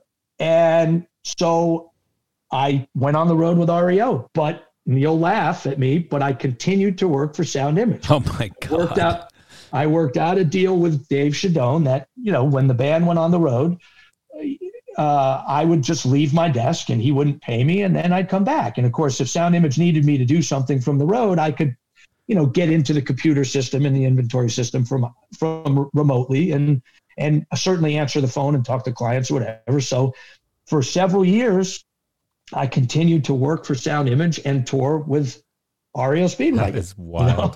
That's unreal. Yep. And yeah. and then I was on a break from REO at my desk one day, and uh, the director of touring, who's still there now, his name is Mike Sprague and Sprague, who's an amazing guy, and he he was Aerosmith's monitor engineer forever and Van Halen, and he he was on the road forever. Um, he took over for Jim Douglas when Jim passed. One day, I Jim I, Mike yells at me from across the hall through the wall, "Hey, you want to go on the road with Brian Setzer?" And I went, what? He goes, you want to go on the road with Brian Setzer? They're they're looking for a production guy. Sound Image had been Brian's audio vendor for many years. The guy who had done it had left. I don't remember if he quit or got fired. I have no idea, but I, I thought he was joking. I went, yeah, I do. He goes, okay, you have a meeting on Tuesday with the manager. And it just turned out Brian's managers are based out of San Diego. They're in Encinitas. Hmm.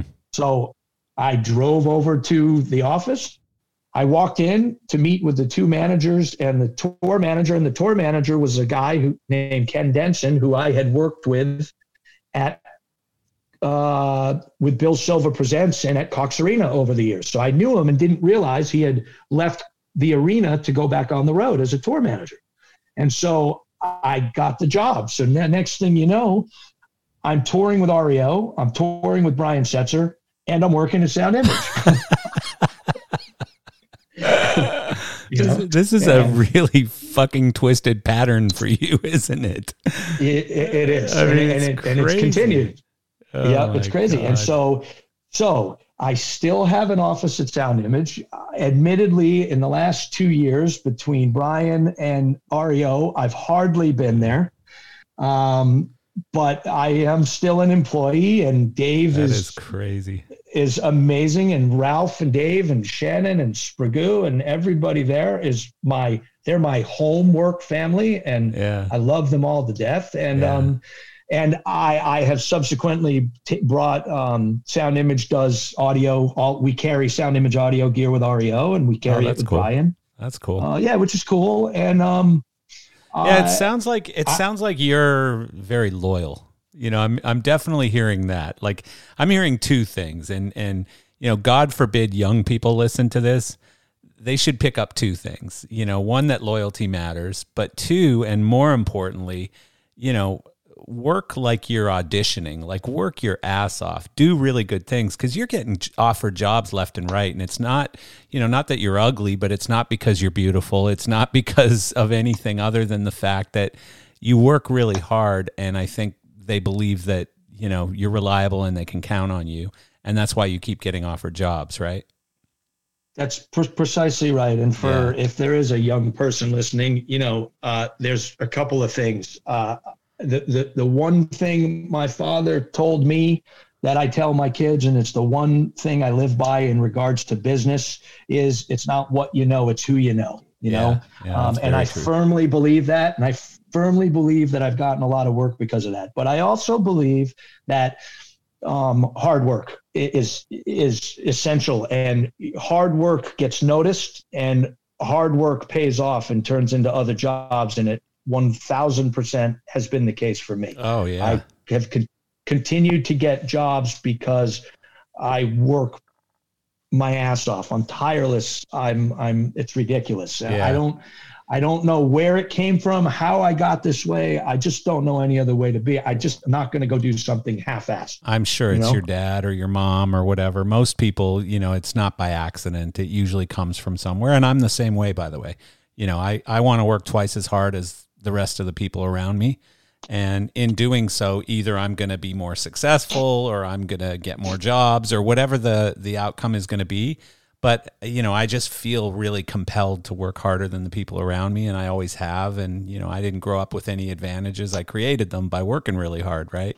And you're doing the exact same right. thing, you know? So I've had I, a few I people go, yeah, I get it. I, am with you all the way. I've had a couple of guys go, you know, how, how do you, you, you got another tour, you know, yeah. or now you're working for him. And I'm like, and, and they struggle to find work. Well, they yeah. some of these are people, some people I tour with who they do their job on the road, but they do uh, ish less than maybe they should. And yeah, I coasting. think that gets no, noticed. Yeah. You know, and it could be the difference between getting a job and not. I mean, I, I, there's nothing I won't do, and I don't.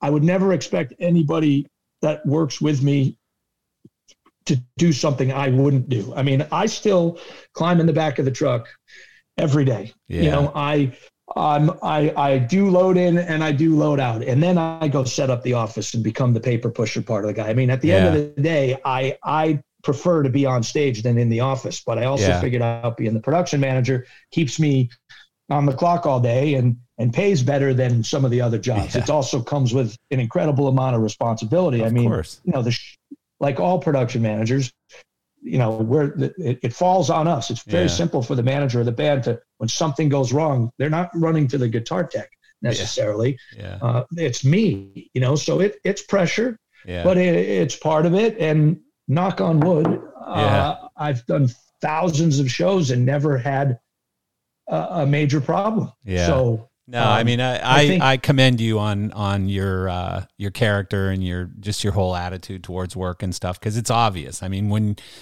you know when you're never out of work, well, I could go both ways. When you work hard, you'll never be out of work. But when you're never out of work, it obviously says that you've done something right. You know, you you are taking good care of people and and you're doing the right things. So I I got this this uh, like little list of questions I like to ask most people who come on and uh, so I just want to go through a few quick questions with you. So, first, what's the best piece of advice you've ever given or received? Well, I, I, guess I jumped the gun, but it's not. It's what I just said. It's not what you know; it's who you know. I just firmly believe that that um, Uh, you know you're you're going to get. It may not be tomorrow. It may not even be this year, but something from a relationship you've made at some point yeah. could could come back and help you in the long run. So happened to I, me I, very recently. Happened to me very, very recently. There's a, a friend that I made through some of the things I'm doing, including my weekly Zoom call thing that I do. That this friend got to know me through listening to me and then called me out of the blue and said, I have an opportunity for you. And I was like, wow, that's really cool.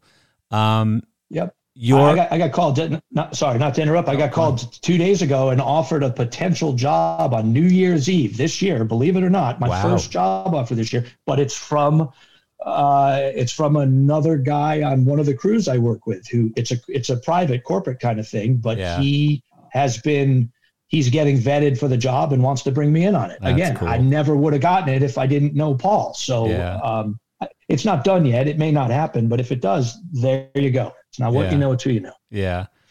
Um, you know, I always like to say that in our industry, we're we're so fortunate for those moments, and I might be giving it away here, but like what you were telling me about driving around with Stevie Ray Vaughan and in your Camaro, what's your biggest career pinch me moment? You're uh, you wow. know you're you're let's say you're on your deathbed 50 years from now and uh, yeah. somebody goes, you know, tell me an amazing story. What would it be? Oh boy, that's tough. I've I've gotten to see and do some some pretty cool things. Um, my goodness. Uh, uh this is an well, easy question. I, Come on, Michael.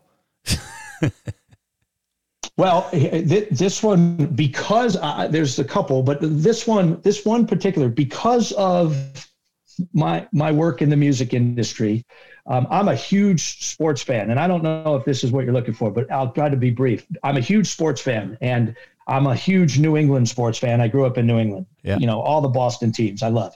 The Red Sox were in the World Series in 2013. REO Speedwagon has um, they're big sports fans as well. They have some really great contacts in Major League Baseball. And to make a long story short, the guitar player, uh, Dave Amato, the guitar player REO, who's from Framingham, Mass., is a big Red Sox fan too.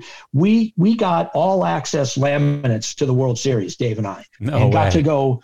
Oh yeah, and we got to go on the field in St. Louis and and free tickets to the game too through yeah. Major League Baseball. Um, we got to go on the field before the games and after the games, um, and sat in the ML Major League Baseball television box in St. Louis for a couple of games with Harold Reynolds. Oh, so, so it wasn't Ken, just one Kenny game; it was all of them. Uh, well, we went to uh, uh, four, five, and six. Um, it's it's a long story. I won't bore you with the details. And they, but when they won Game Six in Boston, we flew from St. Louis back to Boston. When they won Game Six in Boston, uh, the game ended and the players were celebrating on the mound. And I looked at Dave, the guitar player. I said, "Let's go." He goes, "Where?" I go, "Down there on the field." And he goes, "What are you talking about?" I go, "Well, we were on the field before the game, and all those uh, media people that are running out on the field right now have the same pass we have. Let's go." He goes, "I'm not going down there." I go, "Good, you stay here. I'll wave to you."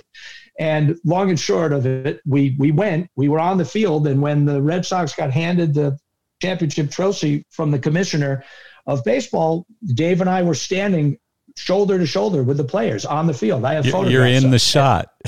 That's we're hilarious. in the shot, flat out. And then after that, uh, we with the people in baseball we know, without name dropping, they they said, "Hey, come to the party." And we went, "What party?" They said, "Come with us." And we walked through the third base dugout in Fenway, through the concourse, and these two doors open, and we walked into a bar which is attached to Fenway Park. I can't think of the name of it. Um, we're in the bar with all the broadcasters from MLB TV. Uh, the Dropkick Murphys are setting up their gear on stage to play. It's open bar. We're having beers, and we're like, oh, okay, well, we just celebrated on the field with the players. This was awesome. Okay, now we're having a free beer, whatever. And then all of a sudden, the entire Red Sox team with the trophy comes walking in. We were in the post game Red Sox party. That is where we so and we, cool. And we partied in there till six in the morning um, with shit. the players shoulder to shoulder, arm in arm with David Ortiz and Dustin Pedroia wow. and, and John John Lackey and all the players smoking cigars and drinking and partying. And we left because Dave and I had 9 a.m. flights back to the West Coast.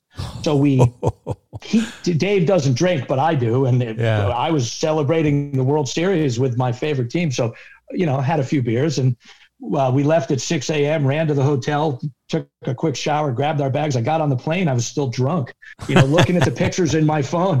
That's fantastic. as we flew back to the West Coast. So, so, so that was cool. Um, you know, the, the other one, I guess, really, if you want to go stay, and, and that never would have happened if it wasn't for my time in the industry. Um, I've had the opportunity to go out on stage um, once or twice and play air guitar with the band, which is silly, but who who does that? You know yeah. what I mean? So that that's, that that's really cool. That's with REO.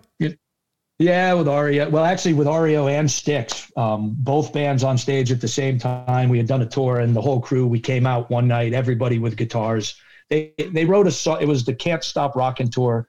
Yeah. Uh, Tommy Shaw and Kevin wrote a song called "Can't Stop Rockin'," which they closed the show with every night. Both bands would play it.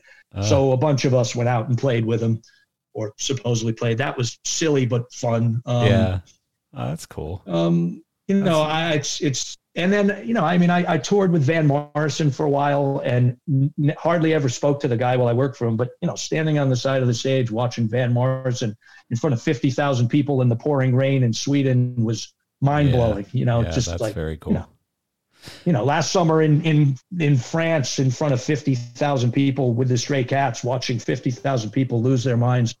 Uh, you know, sometimes oh, with uh, Graham Nash standing next to me on the side of the stage because he had played before us, shit like that. Yeah. you know, um, oh, there's so many crazy. of those, so many of those moments. Yep. That that stuff's so cool. Uh, who who was or is your greatest influence in in your career? Well, I yeah, I, I, was thinking back about that one, but um, I would, I guess I'd say my brother. You know, I mean, if it wasn't for him going to the West Coast and getting involved, I wouldn't have gotten involved. And I've, you know, I've never really second guessed my career choice. I mean, I really wanted to make movies, and just it just I fell into this whole music business thing, and it mushroomed. Um, if he hadn't gotten involved back at his college, I never would have gotten involved. So I would yeah. definitely say he he was a large scale influence, and um, he you know he's presented me many working opportunities, but I have also through hard work and perseverance gotten yeah. no you've carried mo- most of my stuff on my own. Yeah, yeah, yeah that's obvious. Speaking speaking of uh, what you just said about the the film thing and stuff again, do you do you have regrets on that? Uh, somewhat, yes. You know, living in a tour bus on the road, not seeing your family, as we all know how it works. Yeah, um, yeah it's hard. It's it's tough. You know, uh, you know, it, it, I wanted to make feature films, so you know, if I was working on, you know, the next Star Wars, I might be all over the world, anyways. Um, then again, I go do you know Ellen DeGeneres or the Tonight Show or whatever every year, and I look at the guys who work there who are union, salaried, you know, benefited, go to work and go home every night and go see I could have done something like that if I had gotten into the television side of it. So, yeah. you know, yes and no, yeah. yes and no. Um, I, I also thought I've thought many times over the years, God, this is a tough way to make a living, but I, I enjoy it and I'm good at it and I don't know how to do anything else but people always want to be entertained and they're always going to want to be entertained and i'll never have a problem finding work. Yeah yeah that's for un- sure. until a pandemic hits right. you know? I mean uh, this has just been mind-blowing to, yeah. to have nothing to do. Yeah. Uh, but no i mean yes and no. I still I, also will say this: when when we do when they when AXS TV comes out and they film the band, the, the whole show, which seems to happen every couple of years, I, I'm I'm always blown away by how many people are involved in a film shoot, and how few of us are involved in producing a show. Yeah. You know, there's six people doing what I in TV doing what I do on my own. Yeah. Um, but yeah. But um, yeah, some some regrets, but it is what it is. Here yeah. we are. It's too late to change now. You know. Do you ever? Um, you know, one one thing I love in our industry is is that people who have been doing it a long time seem to love to get involved in teaching younger people or um, you know, mentoring them or whatever it is. Like I know some people who went to theater school will go back to that school and teach a class or whatever. Do you get involved in any kind of those things or charities or anything like that? Um, a, little bit, and maybe not as much as I'd like to, but um, one of the guys, the guy who was the operations manager down at Coors Amphitheater, the shed that we opened up and ran, um, he is still does production work. Uh, he has his own small production company, but he's he became many years ago a teacher, a professor at San Diego State in the theater department where I actually got my degree from. Um, he teaches a production class amongst stage management, some other classes. So every couple of years, he has me come in and I talk to the students about touring because you know he's sort of gears it more towards production for theater but he brings me in every couple of years and i talk to the students about you know life on the road and touring and cool. and so on and so forth so so i have done that um really that's about it but um you know well and i'm sure that's one, i'm sure that's amazing. I'm sure that's like probably feels really good for you and you know I, I love when people give a damn what i have to say. I always think that's pretty awesome. I thought it was cool. I, I, one one thing out of the pandemic I figured out, like I'm sure we all have, and and a lot of it I've figured through Michael Strickland, who I didn't know before this, but I certainly know now, and I've done everything and anything I can to help the guy. I think he's a hero for what he's trying to do for our industry. Um, is that you know we we have nobody knew we were out here, even though we're this massive industry with lots of people working in it that makes tons of money you know, the politicians doesn't even know we were here. So I, out of this pandemic, would like to somehow, and I think Michael took a huge step in doing it by being in front of the Senate hearing the other day. But yeah, they need the world, the the, the politicians need to know we're out here. So if something like this happens again, and it also makes you think about, I'd somehow like to help make the industry better prepared for this in the future and and help younger people who want to get in the industry so they're better prepared if something like this happens again. How do you do that? I have no idea. Yeah. But I, I feel like there's a, you know, we're getting older. There's a new wave coming in, and there's no reason that they shouldn't be better yeah, you know it's it, it's hard. It, it, you know like I I don't know if you know, but I I was the one who kind of started this this red alert restart thing over here in uh, in North America, and um, you know it was really fun. It was amazing. It was really hard work, very rewarding to do it on the September first thing that we did, where we lit like three thousand buildings across the country and venues and all kinds of things. The Empire State Building, and. Uh, but what happened after that is you started to see a lot of people who wanted help, but less people who wanted to help. And so then you're sitting there going, "Oh my God, I'm putting all this work and effort in, and and you know everyone's kind of got busy with their own lives again, and and I'm not getting the same amount of energy from people." So what I learned is that basically charities and helping and those types of things, unless you're doing it all by yourself, like like Strickland is for the most part, right? Um, unless you're doing it all by yourself, it's it's really difficult to get people on the same wavelength as you and it's certainly something that I've struggled with a bit. And and uh, you know, and then I worry that what happens when people go back to work when COVID ends, God forbid, and people are back to their normal lives, they'll forget all about the fact that we still need to take care of this. Because that was the long-term vision of we make events is to create structure and an umbrella so that we can't have this happen this way again. We won't be forgotten and ignored again in the future right But Right. uh, well, I, I, I, I hear you. It's, it's, and I, I, I fear exactly what you say. Once everybody goes back to work, it'll go to the wayside, but it, it, it, it, it can't, and it shouldn't. yeah, And, and again, I don't, I don't even begin to know how to do something like this, but yeah, uh, it's been pretty sobering finding out how inconsequential we all are in the eyes of the world. You know, we don't rate with a restaurant owner. You know, it's Yeah. like fucking really. yeah. You know, No, it's so crazy. No, no disrespect, no disrespect to the restaurant. No, no, they of work hard too. I, I get, No, but um, no, you're yeah. So You're exactly right. I mean, it, it's. It, I don't know if it's just that out of sight, out of mind, or what, but it just seems like, like even when I talk to friends of mine who aren't in the business, and they go, "Hey, how's things going?" and I'm like, "Yeah, you know, it's pretty miserable, really. You know, like I've got a, I've got this great thing, but you know, no customers right now. The whole world's kind of stopped in our industry, and and they're like, "What?" You know, so they most people don't really get the fact that when there's no shows, there's a whole ecosystem behind that that is now completely benched. You know, we're all like gone, Yep. and Yep. uh, and you know, it's a big ecosystem. You know, as as Michael always mentions, it's 10 million people basically. You know, that's a lot of friggin' people that are relying on the fact that shows are out. You know, happening. So, so Yep, we'll see. it's- I mean, it's- crazy. Hopefully Yeah. sooner than later. You know, I, I completely um, agree. Completely. I'll go agree. get the vaccine tomorrow. If you tell me I can go back to work, fine, give it Yeah, to me. You know, yeah. Uh, um, um, I just Yeah. want to go back to work. It's weird not having purpose. Well, especially for a guy with 14 jobs at any given moment, you know, it's it's even weirder for you. Yeah, you know, and I and I always, you know, I I I I'm I'm not shop, actively looking for work, but I, Yeah. I I always answer the phone. You know, I mean, I, I'm I've got a family and Yeah. responsibilities and and uh, I'm a glutton for punishment sometimes. Occasionally I take on more than maybe I should, but I've never failed. You know, everything's Yeah. always gone really well. So, Yeah. um, you know, if the phone rings, I answer it. Believe me. Um, yeah.